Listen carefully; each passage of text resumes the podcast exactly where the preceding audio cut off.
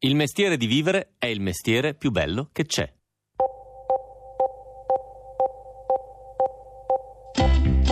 Io sono qui in questo posto, mi sento sola, quindi quello mi ha colpito tantissimo, mi ha fatto capire in che stato di, di solitudine e di anche paura avesse mamma. Quindi l'ho proprio sentita um, fragile e vera.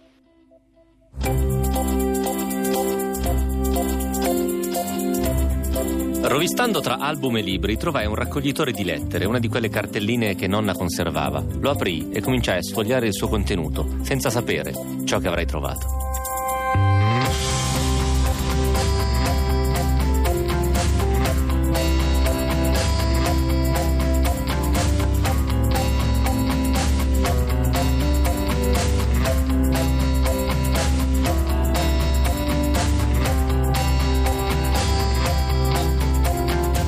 Sono le 22, 31 minuti in punto, siamo in diretta da Milano, la solita serata fresca di metà maggio, questo è Pascal, abbiamo un sacco di storie, mettetevi comodi, cominciamo a raccontarle.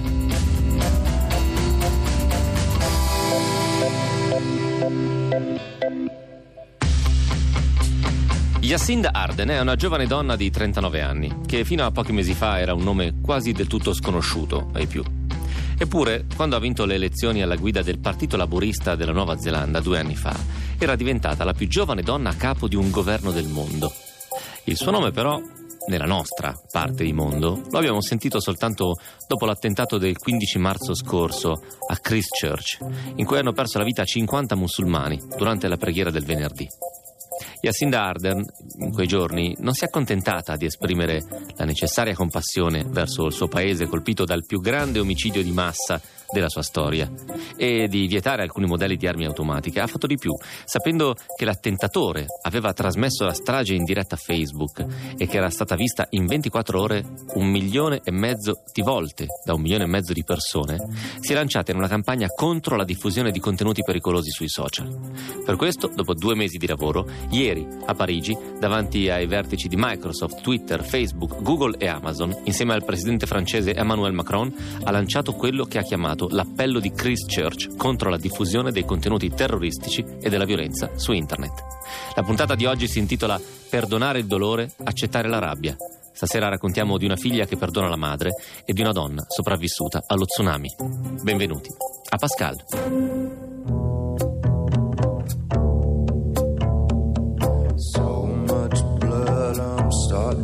around.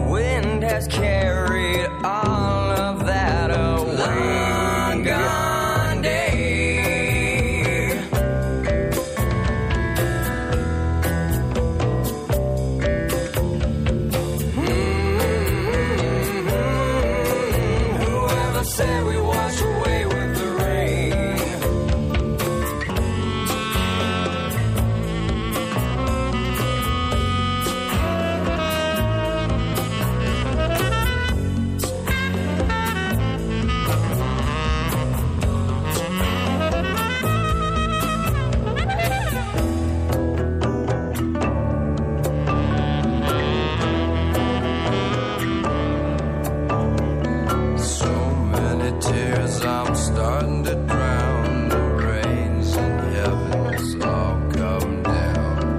Mad Season, Long Gone Day. E Pascal e Radio 2 sono le 22.35 minuti in punto e durante il brano il buon Luca Micheli mi ha fatto una micro lezione sul grunge o sul grunge come volete chiamarlo. Eh, io lo chiamo grunge quando stavo a Novara da, da ragazzino mettevamo le, maglie, le camicie a scacchi. Oh sentite un pezzo di Nirvana? Quello è veramente grunge. E Luca mi spiegava che sono stati diciamo il pezzo finale di chiusura di quell'epoca mh, mm, musicale. Eh, mi ha detto anche dei nomi che adesso non sto qui a dirvi. Non perché me, non me li ricordi eh figuratevi, semplicemente perché non abbiamo il tempo per farlo. Perdonare il dolore e accettare la rabbia. Ora, io non so esattamente cosa ci succede quando decidiamo le, i titoli eh, delle puntate. Questo però credo che sia uno dei titoli miei preferiti in assoluto di Pascal degli ultimi anni. Tra l'altro in una serata che non è una serata qualunque perché abbiamo tra di noi un nuovo componente di Pascal che è subito entrato nella nostra redazione e nei nostri cuori, è Marco Santoro, il nostro stagista che arriva direttamente da, Ud- da Udine, da Avellino come se fossero, come se fossero vicine tra l'altro. Però non so perché nella mia testa Udine e Avellino. Mm. Vabbè, sono le 22.37 minuti, state ascoltando Pascal, questa è una puntata straordinaria, un benvenuto ovviamente a Marco che è di là dal vetro ed è bellissimo in mezzo alla nostra relazione, redazione, in mezzo alla nostra relazione, stasera va, va così. Eh, pre- quando eh, leggo i titoli e quando prepariamo la puntata, cioè riprendiamo la puntata poco prima della diretta, perché le puntate, se vi interessa saperlo, noi le prepariamo con un bel po' di anticipo, ehm, faccio quello che credo accada a tutti, cioè mi butto addosso il tema, nel senso che ascoltando una storia, in questo caso riguardandola, rileggendola, mi domando, ma, ma quando mi è capitato di perdonare il dolore? Qualsiasi cosa significhi tra l'altro, o di accettare la rabbia. E mi è venuto in mente un, un pezzo della mia vita che sembra piccolo, ma in realtà è molto grosso, degli ultimi tre anni della mia vita, ed è una cosa che in redazione ormai conoscono a memoria, e, ehm, che sembra una stupidaggine, ma non lo è. C'è un cantiere accanto a casa mia. E ragazzi, è inutile che allargate le braccia di là dal vetro che mi ha letteralmente rovinato un pezzo della mia vita, nel senso che voi provate a vivere tre anni con un palazzo accanto al vostro e tra l'altro al vostro appartamento confina esattamente con quel palazzo che viene distrutto e rimesso in piedi e questa cosa dura tre anni e mezzo.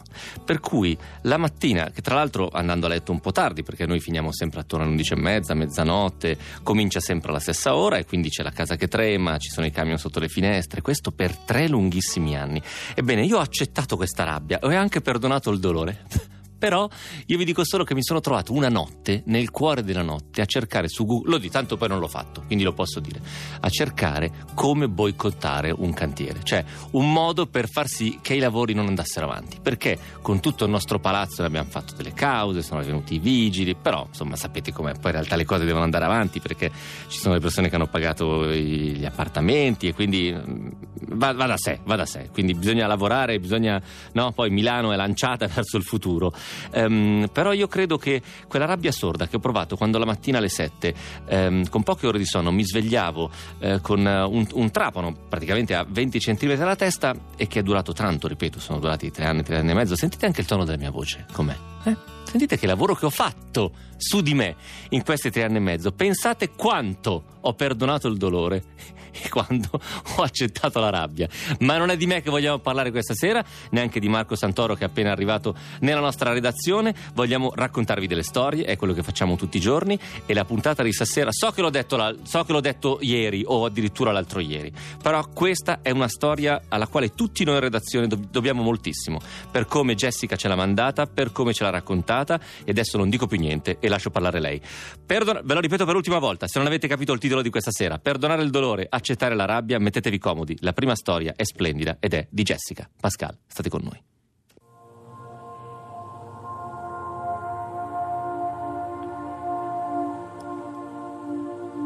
La mia storia inizia così. Un pomeriggio, molto tempo libero e poca voglia di compiere cose utili. Non ricordo precisamente quanti anni sono passati, ma quel pomeriggio ha cambiato ciò che io pensavo su mia madre. Mi chiamo Jessica, ora ho 31 anni. Quel pomeriggio ne avevo massimo 17. Vivevo in compagnia di nonna, conducevo una vita tranquilla tra scuola e ginnastica artistica. C'era un unico punto oscuro in quella vita di adolescente, un abisso che ingoiava tutto il vissuto dei miei genitori. Non avevo più rapporti con mia mamma e con mio papà da almeno quattro anni, a causa di una vita burrascosa fatta di droga, alcol e scelte non condivise. Lo ammetto, nutrivo rabbia e odio verso quelle due persone che mi avevano dato la vita, ma poi avevano deciso di non viverla con me. Mi trovavo infatti da anni a vivere con mia nonna e non avevo più rapporti con quella madre che sembrava proprio non amarmi. Quel pomeriggio mi ritrovavo a casa, nella stanza che era stata di mia mamma dopo il ritorno dalla comunità di disintossicazione. Quella camera con le sue foto mi riportava alla sua gioventù, ai suoi amori, ai suoi segreti. Rovistando tra album e libri trovai un raccoglitore di lettere, una di quelle cartelline che nonna conservava. Lo aprì e cominciai a sfogliare il suo contenuto, senza sapere ciò che avrei trovato. Cominciai a leggere una lettera di mamma indirizzata a sua madre, la nonna con cui vivevo, scritta proprio nei primi anni di comunità. Realizzai che stavo per entrare all'interno di confessioni e confidenze di una figlia tossicodipendente alla madre, madre che l'aspettava. Uno spazio che forse non mi apparteneva e che poteva farmi soffrire. Eppure non riuscii a fermarmi. Io al tempo, quando ero piccola, non sapevo perché lei era via, no? Quindi quando lei è tornata mi ha detto guarda io sono tossicodipendente, adesso sto bene, poi io quel discorso non l'ho più uh, preso in mano, né con lei né con la nonna, perché per nonna ogni eh, momento in cui si parlava di mamma era una disperazione. Lessi frasi che raccontavano paure, rabbia, abbandono. Erano frasi scritte da una ragazza madre, 25enne, che si ritrovava sola a percorrere una strada in salita verso l'indipendenza. Continuando la lettera arrivai ad un paragrafo nel quale mamma parlava di me. Non sapevo cosa aspettarmi. Felicità e paura si alternarono alla curiosità di scoprire che parole avrebbe usato per parlare di me. Mamma parlava della sua unica figlia, Jessica, nata quando lei aveva 22 anni. Nella lettera chiedeva a sua madre come poteva sopportare la sensazione di non volere bene alla figlia a cui aveva dato la vita. Chiedeva perdono per non nutrire quel naturale affetto che una madre dovrebbe, provare per il frutto del suo amore. In quel preciso momento, leggendo quelle parole e quelle poche righe, io diventai grande. Non so se mia nonna abbia mai risposto a quelle lettere. Non so cosa abbia pensato nel leggere che sua figlia non amava la piccola Jessica.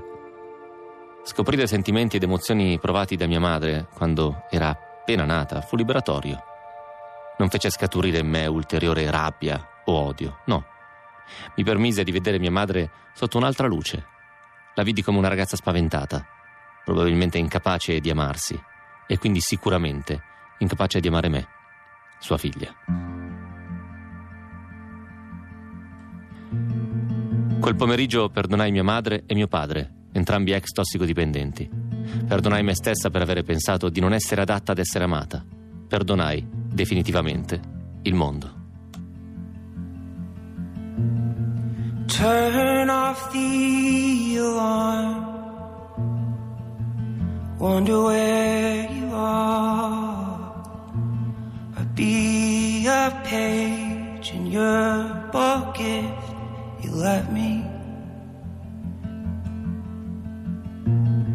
Miles and miles of drones staying in a coffee cup The truth will start to creep in if you let it.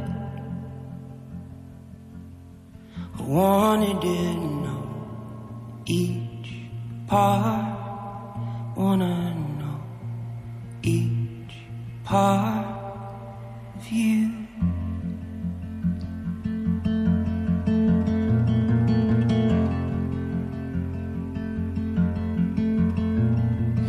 yellow SUV. Britney Spears on the ceiling. You look my way, you weren't talking to me. Pulling up to Rob's, some camel lights, a verso your tan skin felt like universal envy. And I wanted to know each part, wanna know each part of you.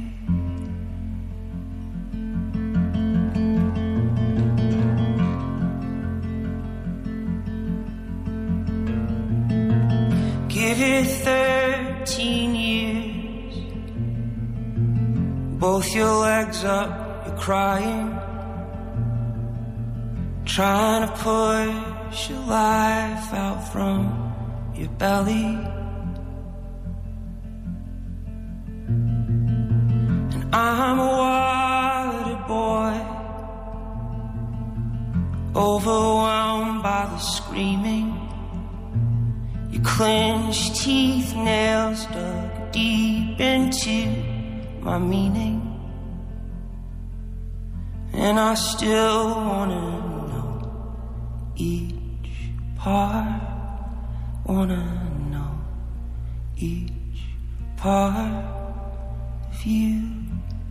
The Parts si intitola questo brano splendido di Manchester Orchestra che Luca Micheli ha scelto per accompagnare la chiusura di questa storia bellissima che ci ha mandato Jessica. State ascoltando Radio 2, state ascoltando Pascal e state facendo molto molto bene, soprattutto perché questa è una puntata particolare che parte da un pezzo della vita di Jessica che ormai risale a più di insomma 15 anni fa, quindi diverso tempo fa, che però di fatto le ha fatto prendere, ha fatto prendere alla sua vita una piega completamente diversa. Pronto? Ciao Jessica, buonasera. Pronto, ciao. Come stai? Bene, bene. Sei, sei molto raffreddata, Jessica, o sbaglio? Sì, sì, ho l'allergia alla polvere. Ok, perfetto. Senti, partia- partiamo dal presente. Che cosa fai nella vita, Jessica? Insegno ginnastica artistica e parkour e studio. Ok, parkour, ginnastica artistica più o meno lo so, parkour è quella cosa per cui si salta da un terrazzo a un altro. Bravissimo. Detta male, ma eh, come si- dove si insegna parkour? Per strada? Eh, noi abbiamo una palestra in modo che si può- ci si possa allenare anche quando piove, quando insomma, le condizioni non sono mm, perfette. Ma quindi abbiamo quanti allievi hai, Jessica? quanti allievi? Sì. Siamo in 200 e passa nella mia palestra. Ah, ma tu quanti ne segui? Io ne seguo una ventina di adulti e una dozzina di bambini dai 5 ai 7 anni. Come adulti? Cioè ci sono degli adulti, gente che ha più di 30 anni che fa parkour? Certo che sì, coraggiosissimi. e io che pensavo che avventure nel mondo fosse l'unico modo per riscattarsi dalla vita, invece no, c'è anche il parkour. Anche il parkour. Tu, tu pensa. Jessica, la seconda domanda che ti faccio al di là dell'allergia è come stai? Dopo una storia come questa, un po' tutti ce lo chiediamo. Bene. Bene, ok, bene, mi sembra di sentirlo dalla tua voce, devo dire che... Sì, sì, sì. E, e partiamo invece eh, da là. Tu, tu adesso in- come vivi? Vivi ancora con tua nonna? Sì, Vivi con lei ancora? vivo ancora con lei, mi occupo della sua compagnia, insomma in qualche modo mi prendo cura eh, dei suoi anni. Quanti anni ha? 81. E, e come si chiama la nonna? Antonia. Antonia. E, e sta ascoltando? Eh, no, no, No, è ok. su di sopra, guarda la tv. Mi risparmio questo Però lo sa, però lei lo sa che ci ha mandato questa, cioè la conosceva questa storia, gliel'avevi No, detto poi. Non gliel'avevo mai detto, gliene ho parlato oggi appena dopo la vostra telefonata. Ah, quindi tu questa storia ce l'hai mandata e poi e prima ancora di dirglielo, quindi. Sì, io non gliel'ho mai detto dai 15 anni in cui è caduta questa storia, poi io non ho, forse ne ho parlato con qualcuno, qualche amico, ma poi l'ho scritta qualche mese fa e mm, non ho parlato, insomma, non- con i genitori perlomeno non ne avevo parlato. E lei- come l'ha presa lei? E è stata felice, mi ha detto avremo anche altre storie da raccontare. Senti, che rapporto ha lei adesso con tua mamma? Finalmente un rapporto buono.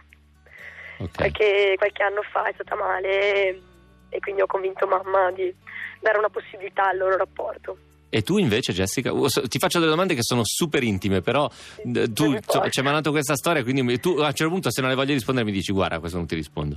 Assolutamente. Tu- con tua mamma che rapporto hai? Come, come- cioè vi vedete, vi Finalmente- frequentate? Finalmente un buon rapporto. Finalmente dopo stato- quanto tempo, scusa Jessica?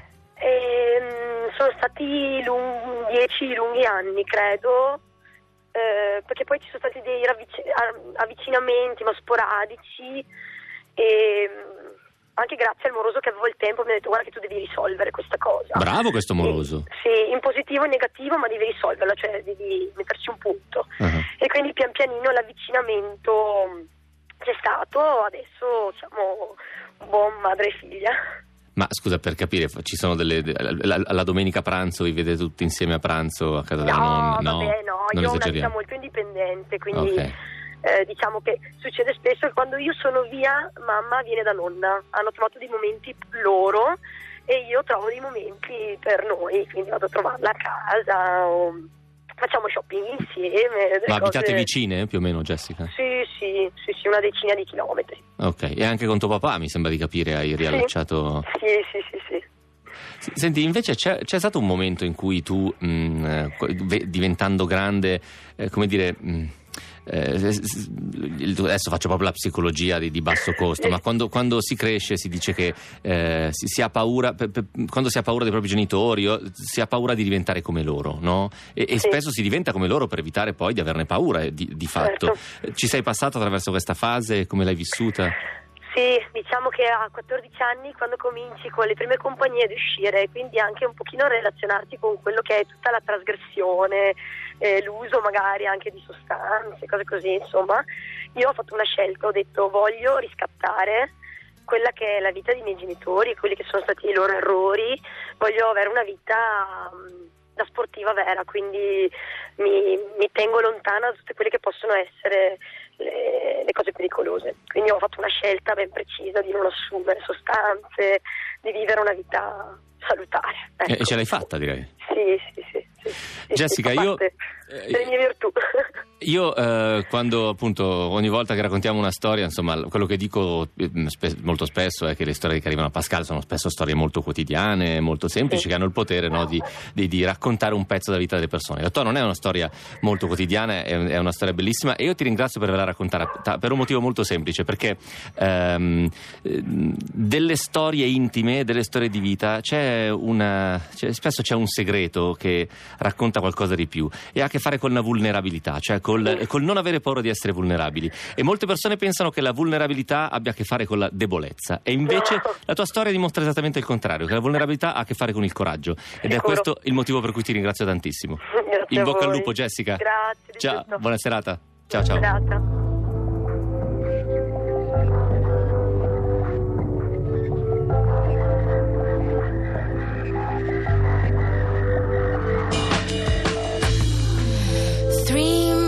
In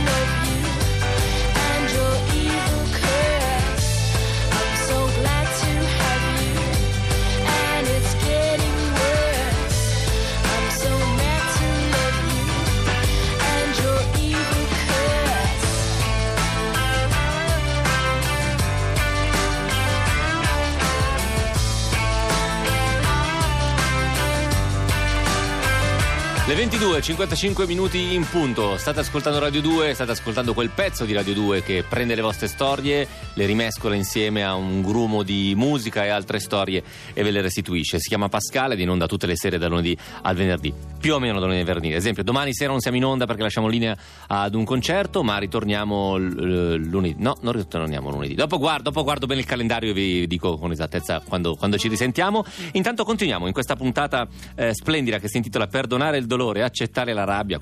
In assoluto è il mio titolo preferito, credo, di tutti questi quattro anni di stagione di Pascal. Eh, partiamo da, da un- una domanda. Mm, la domanda è che cosa ricorderemo delle persone che abbiamo amato? Che cosa ricordiamo delle persone che abbiamo amato? Eh, quando, quando non ci sono più, quando semplicemente si allontanano da noi, quando partono, insomma, ce, ce lo saremo chiesti oppure l'abbiamo proprio vissuto almeno una volta nella vita.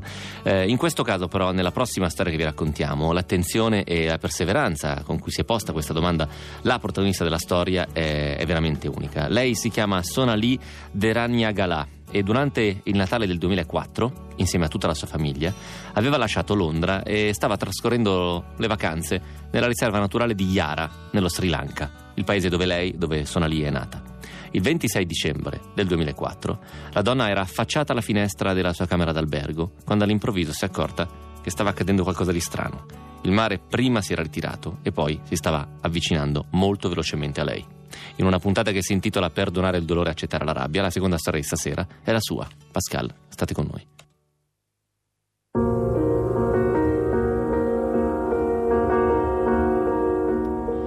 Sonali, che allora non conosceva ancora la parola tsunami, non sapeva che quell'onda, nel giro di pochi minuti, avrebbe spazzato via tutta la vita che conosceva. Trascinata dalla forza dell'oceano per quasi 4 chilometri nell'entroterra, è sopravvissuta aggrappandosi al ramo di un albero. Quel giorno il mare si è portato via suo marito Steve di 40 anni e i suoi due figli, Vikram di 7 e Nikhil di 5, e anche i suoi genitori, che si trovavano tutti nella camera accanto. Quando l'acqua è finalmente ritornata indietro, l'animo di Sonali è stato investito da una domanda. Come avrebbe ricordato i suoi cari? E come avrebbe fatto a continuare a vivere? Per sei mesi gli amici e quella parte di famiglia che le era rimasta l'hanno tenuta sotto sorveglianza nella casa di Colombo, nel timore che potesse togliersi la vita. Sonali se ne stava tutto il giorno a letto, al buio. Aveva rifiutato l'aiuto dei terapeuti e aveva cominciato a fare viaggi solitari in luoghi remoti come l'Artico, l'Islanda. L'aria gelida e il bianco della neve l'aiutavano a sopportare la sofferenza. Aveva anche cominciato a bere per cercare di allontanare il dolore. Ci è voluto molto tempo prima che avesse la forza di tornare a Londra e ancora di più prima che riuscisse a mettere piede nella sua casa, custodita dagli amici e rimasta esattamente come l'avevano lasciata quando avevano deciso di trascorrere le vacanze di Natale al caldo. Nel frattempo Sonali si era trasferita a New York dove aveva trovato il primo psichiatra di cui si era fidata. Lentamente aveva ripreso anche la carriera accademica, lavorando alla Columbia University e concentrandosi sui meccanismi dell'elaborazione del dolore. Sonali è arrivata a New York alla fine del 2006 per stare vicina al suo terapeuta, ma anche per nascondersi nell'anonimato. A Colombo, dove aveva vissuto dal giorno dell'incidente, tutti conoscevano la sua storia. E quando finalmente si era decisa a uscire di casa, le persone per strada la guardavano con uno stupore e una curiosità molto invadenti. A New York ha potuto cominciare quella che definisce una vita sotto programma protezione testimoni. All'inizio i colleghi e i conoscenti pensavano fosse una donna single che si godeva a Manhattan, approfittando di una visita accademica, e a lei andava bene così. Un giorno il suo psichiatra le ha consigliato di buttare giù i suoi pensieri per mettere un po' d'ordine, e dopo qualche tentennamento, sono lì, ha accettato. Every step is moving me up. Moving, it's moving me up. Every step is moving me up. Moving, moving me up. Each tiny, tiny move is all I need, and I jump over. Every step is moving me up. Moving, it's moving me up.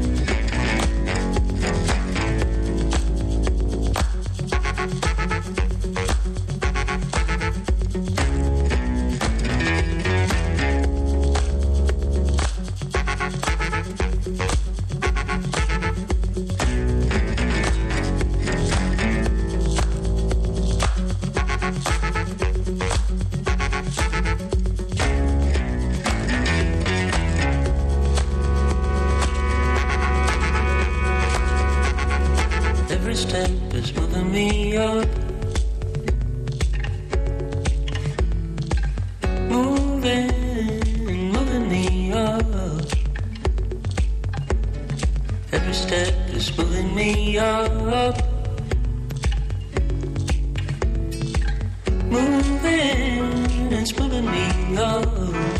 Lui è José González, o José González. This is how we walk on the moon. Questo è come camminiamo sulla luna. Questo è il titolo del brano di questa sera qui a Pascal 23, due minuti in punto in diretta e Radio 2 ovviamente noi vi stiamo raccontando la storia di Sonali Deraniagala che nel Natale del 2004 ha perso tutta la sua famiglia nello tsunami che ha investito le coste dello Sri Lanka. Ci sono voluti parecchi anni per provare a superare quel trauma. La molla per lei è scattata quando ha cominciato a mettere nero su bianco tutti i suoi ricordi. Pascal, la storia continua così.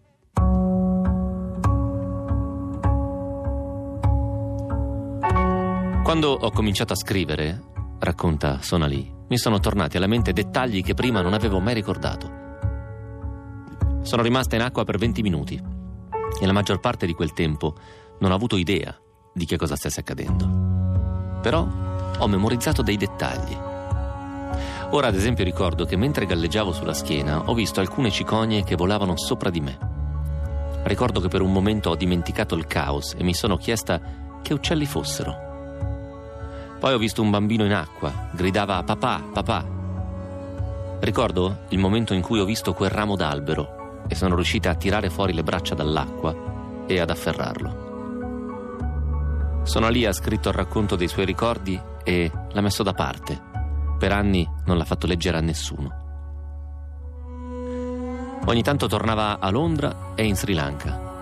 Ha anche visitato il luogo della tragedia, cercando nella giungla e tra le rovine del suo albergo segni della vita che le era stata strappata. Poco per volta ha capito che scrivendo stava facendo ordine nei suoi ricordi. Per Sonali è stata un'esperienza nuova, perché dal giorno dello tsunami i ricordi erano stati il suo peggior nemico. Erano talmente spaventosi che non riusciva nemmeno a sfiorarli. Il libro, dice, mi ha permesso di avvicinarli, di tenermeli stretti. Ma prima di mettermi a scrivere per molto tempo l'unico modo che avevo di difendermi era cercare di non ricordare niente della mia vita di prima. I ricordi erano confusi e a me andava bene così. Tra le altre cose, Sonali cercava disperatamente di scacciare dalla sua testa la parola mamma, che invadeva impietosamente la sua testa. Anche i dettagli più comuni avevano un impatto devastante. Era terrorizzata dai libri per bambini. Ha scritto tutte le pagine del suo libro nella stessa posizione, accovacciata in un angolo del suo letto, nell'appartamento di Manhattan. A volte dice restavo lì per dieci ore di seguito, era come se fossi chiusa in un bozzolo. Avevo bisogno di sentirmi al sicuro. Non sa ancora cosa le riserverà il futuro, dice. Oggi passa più tempo nella casa di Londra, rimasta esattamente com'era. A volte penso che dovrei cambiare qualcosa, dice.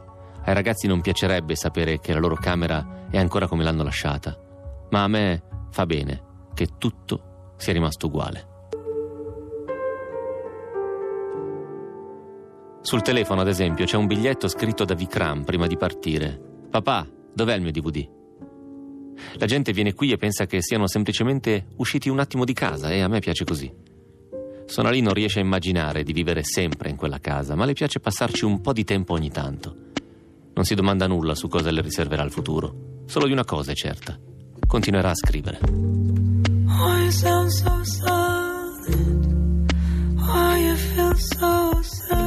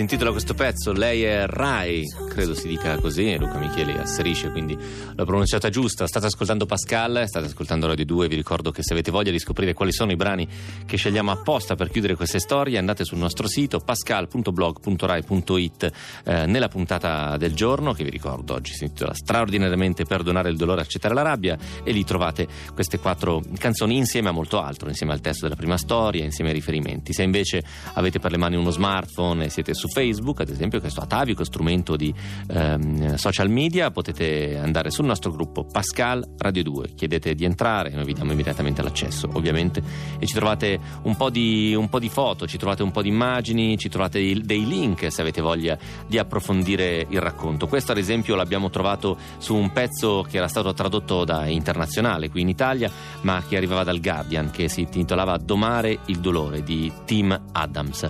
Questa storia è diventata un libro, è diventata un libro quello appunto che ha scritto eh, questa donna che si chiama Sonali Deraniagala, spero di aver pronunciato bene il nome, ma insomma eh, comunque sia lo trovate, trovate tutto online. Questo libro si intitola Wave negli Stati Uniti, ma è stato pubblicato anche in Italia con il titolo Onda, semplicemente pubblicato da Neri Pozza. Se avete voglia di leggervelo, quindi ve lo potete trovare anche lì, mentre sul sito trovate, sul nostro gruppo Facebook, perdonatemi, trovate quelle immagini che ormai ricordiamo. Quello tsunami è stato un po' soppiantato dalle immagini dello tsunami del Giappone nel 2011, ma fu una- uno tsunami devastante, soprattutto perché colpì dei luoghi ehm, di, di vacanza in un periodo di vacanza, era il 26 di dicembre, era Santo Stefano, eh, e quindi fu devastante per gli abitanti dello Sri Lanka, per gli abitanti delle Maldive e per i turisti che ci si trovavano in tutte, in tutte quelle coste che ne vennero colpite. E ce ne sono state diverse di storie e questa è una di quelle. La ritrovate nel- sul nostro podcast oppure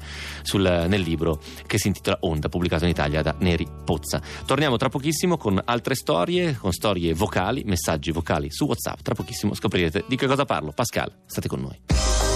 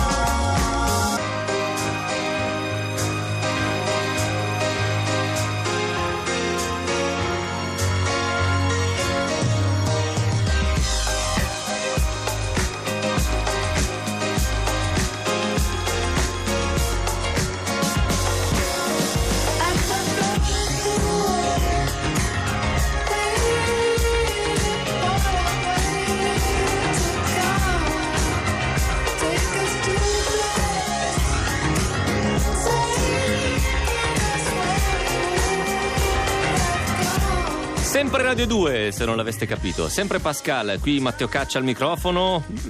Po' come i vecchi DJ. Beh, Matteo Caccia che vi parla e poi sale la musica, poi scende e poi di nuovo.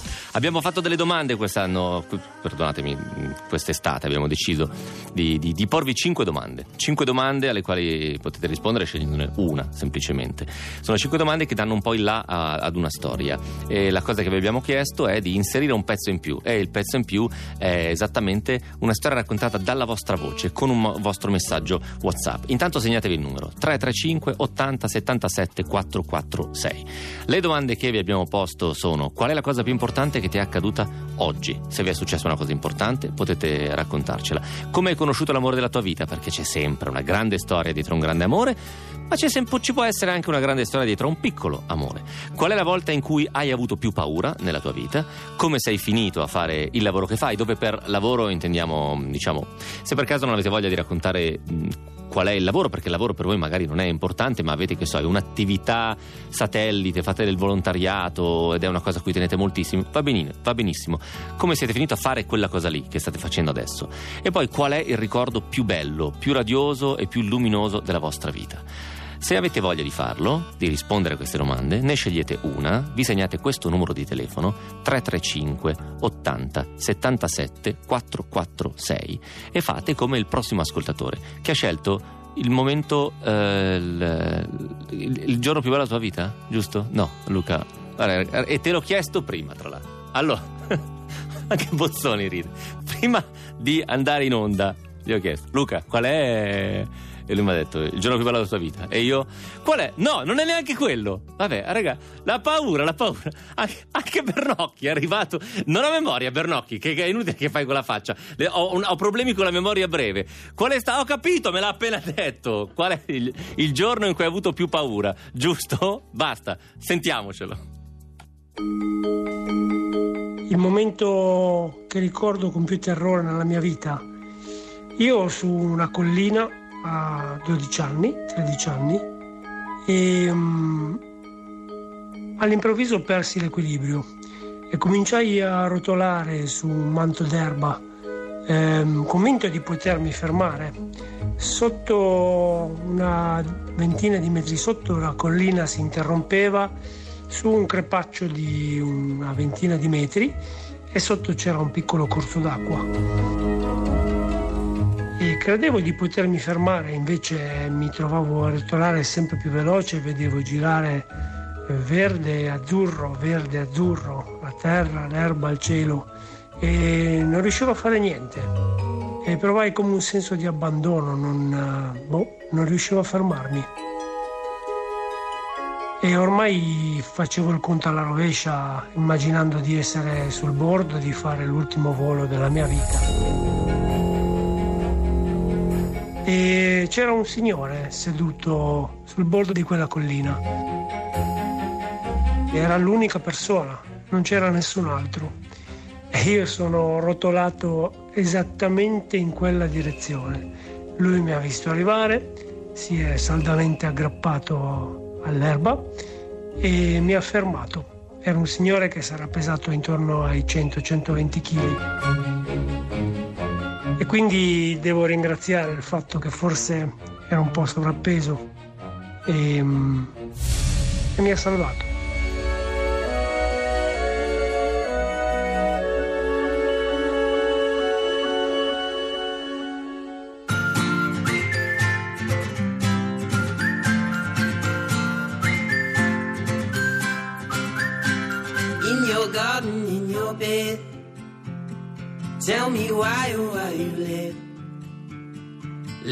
Fire in my head. Tell me why, oh, why you let. Cause when I'm gone, I'm gonna tell you why. When I'm gone, I'm gonna tell you why. When I'm gone, I'm gonna tell you why. When I'm gone, I'm gonna tell you about my other lover. You never wrote to me, oh my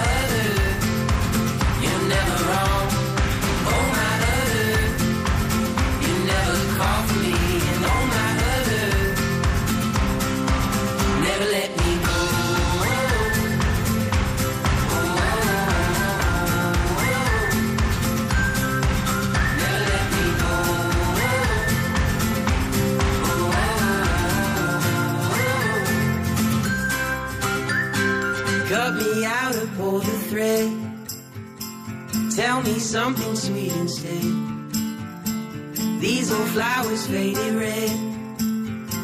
Why come back and leave again? Cause when I'm gone, I'm gonna tell you why. When I'm gone, I'm gonna tell you why.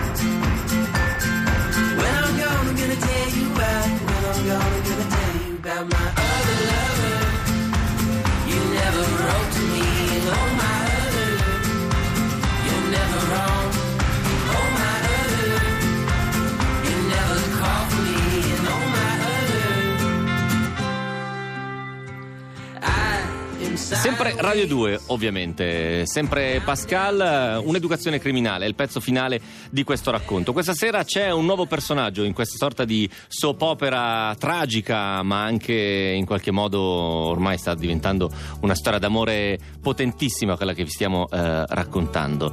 Ehm, c'è un nuovo personaggio. Il nuovo personaggio è un avvocato. È un avvocato che appare questa sera ed è un avvocato che insomma ci, ci farà, ci farà divertire e ci racconterà delle cose molto molto interessanti. Non appena l'abbiamo contattato, non appena Mauro l'ha contattato, subito era molto entusiasta di raccontare eh, la sua versione della storia.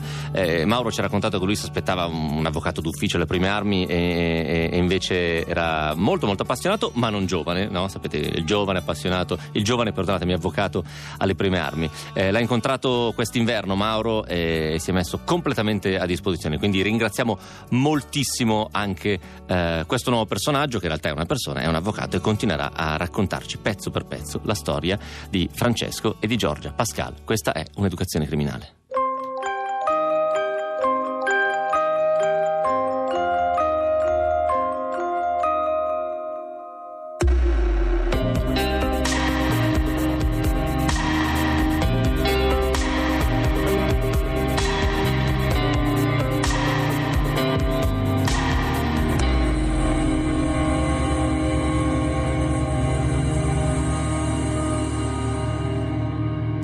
Chiamato in matricola e fatemi giù in matricola e mi arriva un mandato di cattura. Mi arriva una notifica per, uh, per due banche, due nuove banche. Oh, ora eh, la cosa non mi preoccupava tanto, potevano arrivare anche eh, altre 100, sempre 30 anni mi dovevo fare, nel senso che andavano tutto nel cumulo, era il trentennale. Arrivavo tipo, mi aprivano questi 30 anni, mi portavano a 57 anni, che era la mia condanna originale. A 57 anni avrei fatto il processo di queste due rapine, sarei arrivato magari a 70 anni, ma da 70 anni sarei ritornato a 30. Però cosa succede? Che mi vengono notificate queste due rapine, io rapine che neanche mi ricordavo, neanche mi ricordavo talmente tanti ne avevo fatti di rapine. E mi viene messo un, lav- un avvocato d'ufficio, mi viene messo, e io non mi posso permettere un avvocato. Passata la sbornia del ritorno di Giorgia in redazione, la vita per me non diventa più facile. Avevo il benestare della mia educatrice, avevo tramite la redazione la possibilità di un lavoro all'esterno. Avevo la promessa del mio magistrato che se lei fosse arrivata una richiesta di articolo 21 per me, lei me l'avrebbe firmata. Mi mancava solo di andare a colloquio dal direttore e chiedergli di aprire un fascicolo per la richiesta di permessi. Ero sicuro che non sarebbe stato difficile convincerlo. La mia educatrice e Antonella avevano preparato delle redazioni molto dettagliate del mio recupero. Ma proprio nelle settimane in cui tutti noi stiamo organizzando la strategia che mi avrebbe portato in un regime di semilibertà, salta il direttore del carcere. Al suo posto viene promosso il vice direttore, con cui si sarebbe dovuto ricominciare tutto da capo. Nel frattempo, i due anni che mi aveva concesso Giorgia erano già passati da un pezzo. Ma anche lei, ormai, non riusciva più a staccarsi da me. A complicare ancora di più la situazione, mi arriva questo nuovo mandato di cattura per delle rapine passate. Ma affrontare un processo è una cosa pesante per uno che è giudicato come un delinquente ma non si sente più tale. Io non me la sentivo di tornare in una realtà fatta di celle chiuse, nelle aule dei tribunali, non me la sentivo di fare un viaggio ammanettato, non me la sentivo di ripercorrere tutto questo calvario. Decido di farla sbrigare tutta all'avvocato d'ufficio, quello che mi è stato assegnato. Nel 2014 vengo incaricato di- dell'assistenza di questo ragazzo, ragazzo questo giovane, e, eh, che non conosco e eh, incominciamo a scriverci perché era l'unico modo che avevamo per parlarci e io mi riservavo poi se fosse stato necessario di andare a trovarlo in carcere, ma eh, sono andato prima di tutto a guardarmi le carte. Mm, Mi sono messo in contatto, mi hanno mm, successivamente mandato delle mail, eh, gli operatori, le operatrici della- che si occupavano della sua situazione e mi hanno caldamente eh, raccomandato la, la sua posizione perché dicevano è un ragazzo che si merita tutte le attenzioni. E, mm, perché mi hanno detto una persona che se lo merita perché ha cambiato vita, ha avuto grandissimi problemi da, da giovane, eh, ha una vita che è costellata di carcerazioni, ha passato più tempo in carcere che non fuori, con una situazione familiare pregressa, mm, assai difficile. E, a prescindere da questo l'avrei fatto comunque, ma questo mi ha, mi ha dato anche la spinta, eh, così da un punto di vista umano, di sapere che stavo facendo qualcosa per qualcuno che se lo meritava. E ho, ho- notato dal certificato penale, non è stata una grande ricerca all'inizio, che c'erano numerose decisioni che erano assai vicine nel tempo eh, rispetto a queste per cui veniva giudicato. E allora eh, sono andato a parlare col pubblico ministero e le ho proposto, ho detto facciamo una cosa, eh, quando i fatti sono molto vicini si può applicare l'istituto della continuazione del reato. È un meccanismo antimatematico per cui uno più uno più uno fa un e mezzo. Io non sapevo nemmeno cosa fosse un continuato. Io avevo preso tante condanne in tante procure diverse che si erano andate a sommare una all'altra. Sapevo che con me la giustizia si era accanita molto, dandomi tantissimi anni, ma non sapevo altro. E allora eh, ci siamo parlati e abbiamo deciso che, che per questi fatti nuovi, per cui non era ancora stato giudicato, si sarebbe applicato l'aumento in continuazione di sei mesi rispetto alle sentenze mh, analoghe come periodo. E il, il giudice ha accolto questa, eh, questo piccolo aumento in continuazione rispetto agli altri fatti. Quando mi viene comunicato il lavoro dell'avvocato non ho particolari reazioni. Sapevo che non sarebbe cambiato niente rispetto alle dimensioni della mia pena. Dopo quella sentenza le nostre strade si sarebbero potute separare e invece l'avvocato, senza che me lo dovesse, ha voluto riprendere in mano tutte le mie carte. Era un di più, io ero incaricato di quel processo lì, quello si era concluso in quel modo.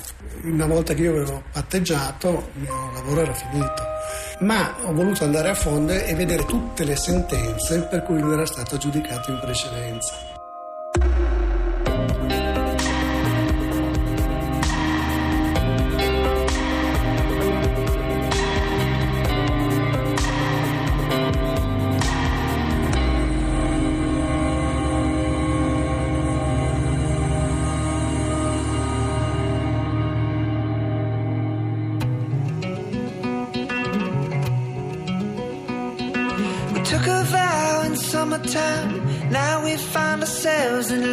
December.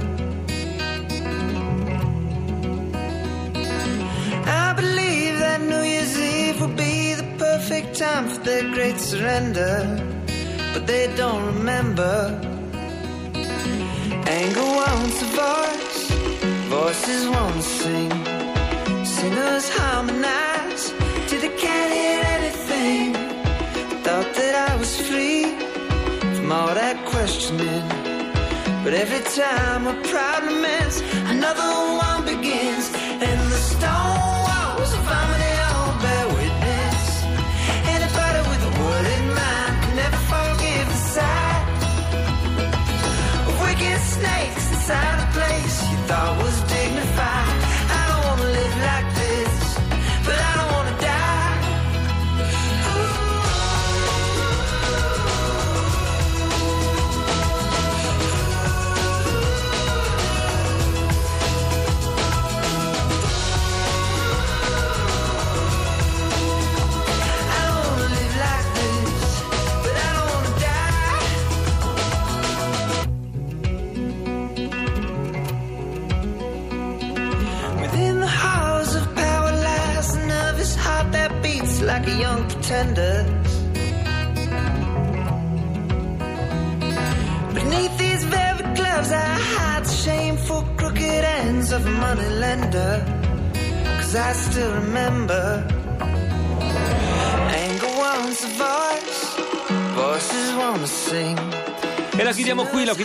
con una certa tristezza, anche perché non ci sentiamo fino. Ho scoperto fino a mercoledì prossimo. Non siamo in onda domani, lunedì Eh. e martedì. Eh, Bernocchi, è inutile che fai. Ma veramente? Ma veramente, veramente, sì. Mamma mia. Ma avete la possibilità però di riascoltarci se vi siete persi dei pezzi, ad esempio, di questa puntata stratosferica. Straordinaria. Sul nostro podcast. Non fare così, No, che no, poi nessuno ti sentito- crede, nessuno ti crede. Guarda che dico a tutti che ti sei baciato con Di Biagio Sì, ieri. beh, e ci sono le immagini, sono le immagini. Lasciamo la linea a GR2 e adesso Menzi hanno YouTuber. Sai 10 secondi per dire di cosa parlate questa sera? Stasera con Giancarlo Magalli il tema è l'impresa eccezionale. Fantastico, la nostra impresa eccezionale è quella di risentirci mercoledì prossimo qui a Pascal per raccontare storie. Che professionista raccontare storie è il modo migliore per conoscere il mondo. Viva!